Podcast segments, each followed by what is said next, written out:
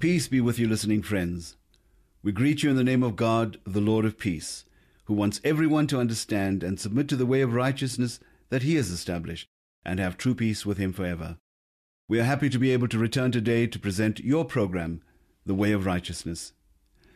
In our last program, we studied the story of the prophet Jonah, who tried to run away from the Lord. However, trying to run away from the presence of God is like trying to run away from your shadow. God accompanied Jonah even inside the great fish. Today we plan to read about a prophet who came after the time of Jonah and whose name is well known in the Holy Scriptures. This is the prophet Isaiah, who lived 700 years before the Messiah was born. Isaiah was a priest who worked for God in the temple which Solomon had built in Jerusalem. Every day, Isaiah and the rest of the priests had to present to God animal sacrifices on the altar.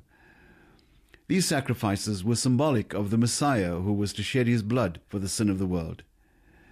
Listen to what happened to Isaiah one day when he was offering sacrifices in the temple of the Lord.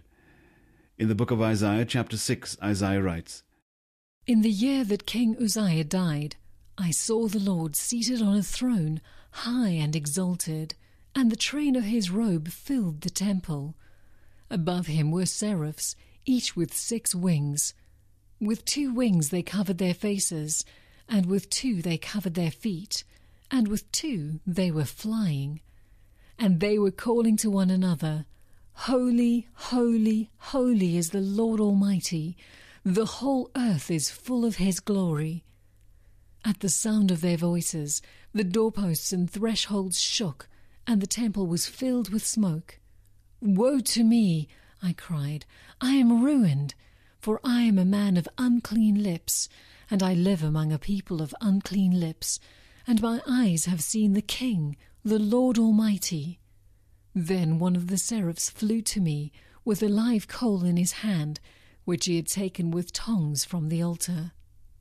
With it he touched my mouth and said, See, this has touched your lips. Your guilt is taken away, and your sin atoned for. Then I heard the voice of the Lord saying, Whom shall I send, and who will go for us? And I said, Here am I, send me. Thus the Lord God revealed his glory and his holiness to Isaiah, and called him to announce his word to the Israelites, that is, the Jews, and to write it in a book for the benefit of generations to come. The book of Isaiah is lengthy and profound, and we do not have time to look into all it contains. However, we can summarize the prophet Isaiah's message with two important thoughts. First, Isaiah told the Jews the bad news about their sin and the punishment that they deserved.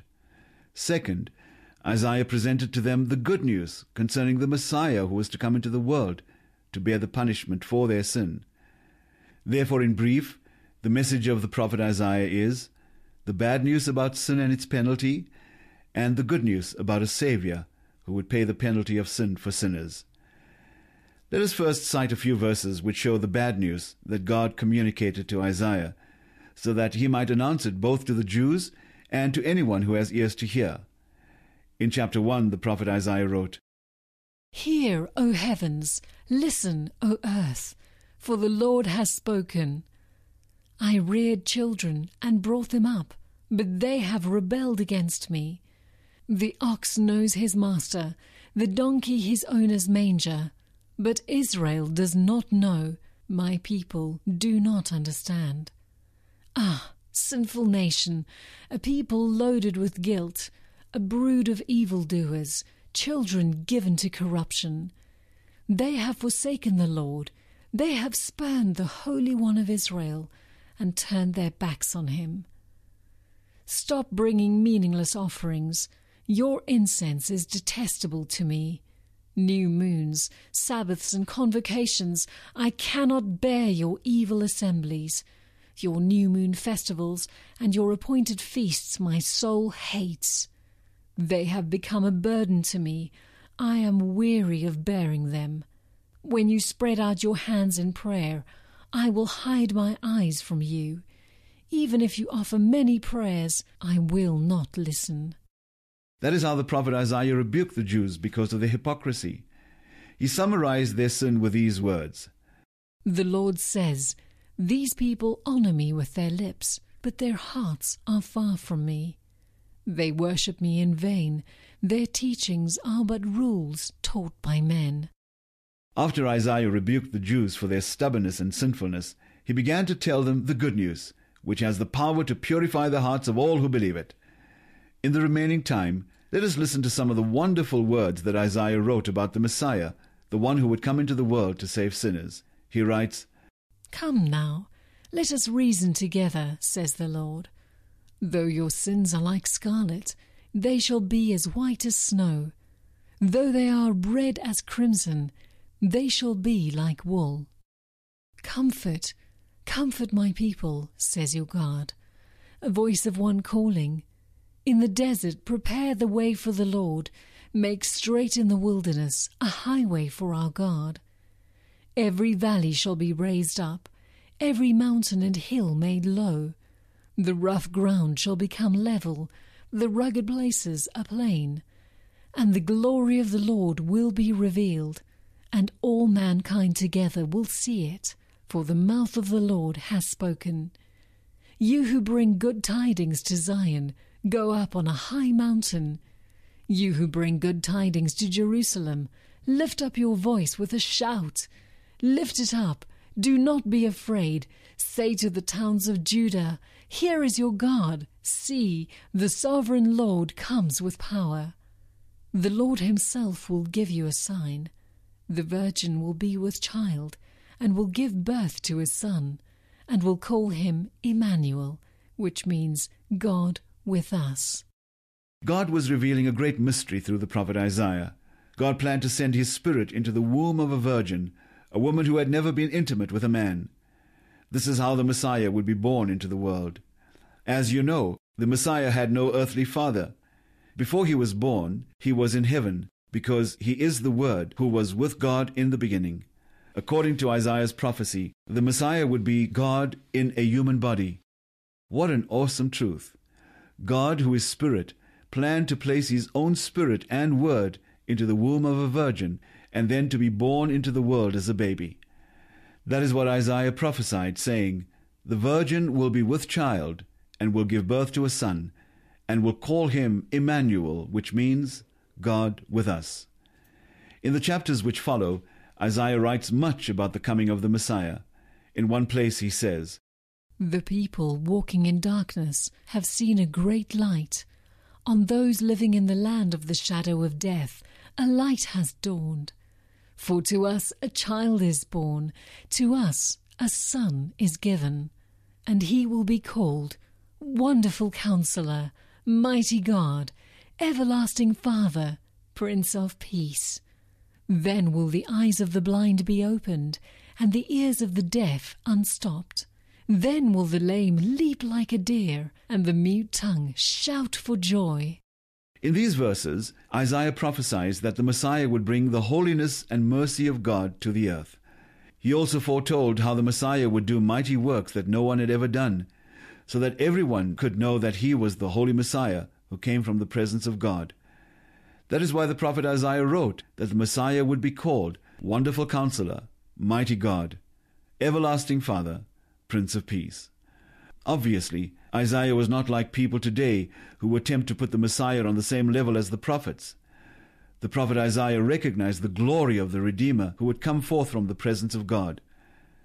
Before we say goodbye, we must read one more chapter, chapter 53. This chapter is the most wonderful chapter among all that the prophet Isaiah wrote, because in it he prophesies how the Messiah would shed his blood like a sacrificed sheep to bear the punishment of the sin of the world. Listen carefully to the good news God gave his prophet Isaiah 700 years before the time of the Messiah. The Holy Scripture says, Who has believed our message, and to whom has the arm of the Lord been revealed? He, the Messiah, grew up before him like a tender shoot, and like a root out of dry ground. He had no beauty or majesty to attract us to him, nothing in his appearance that we should desire him.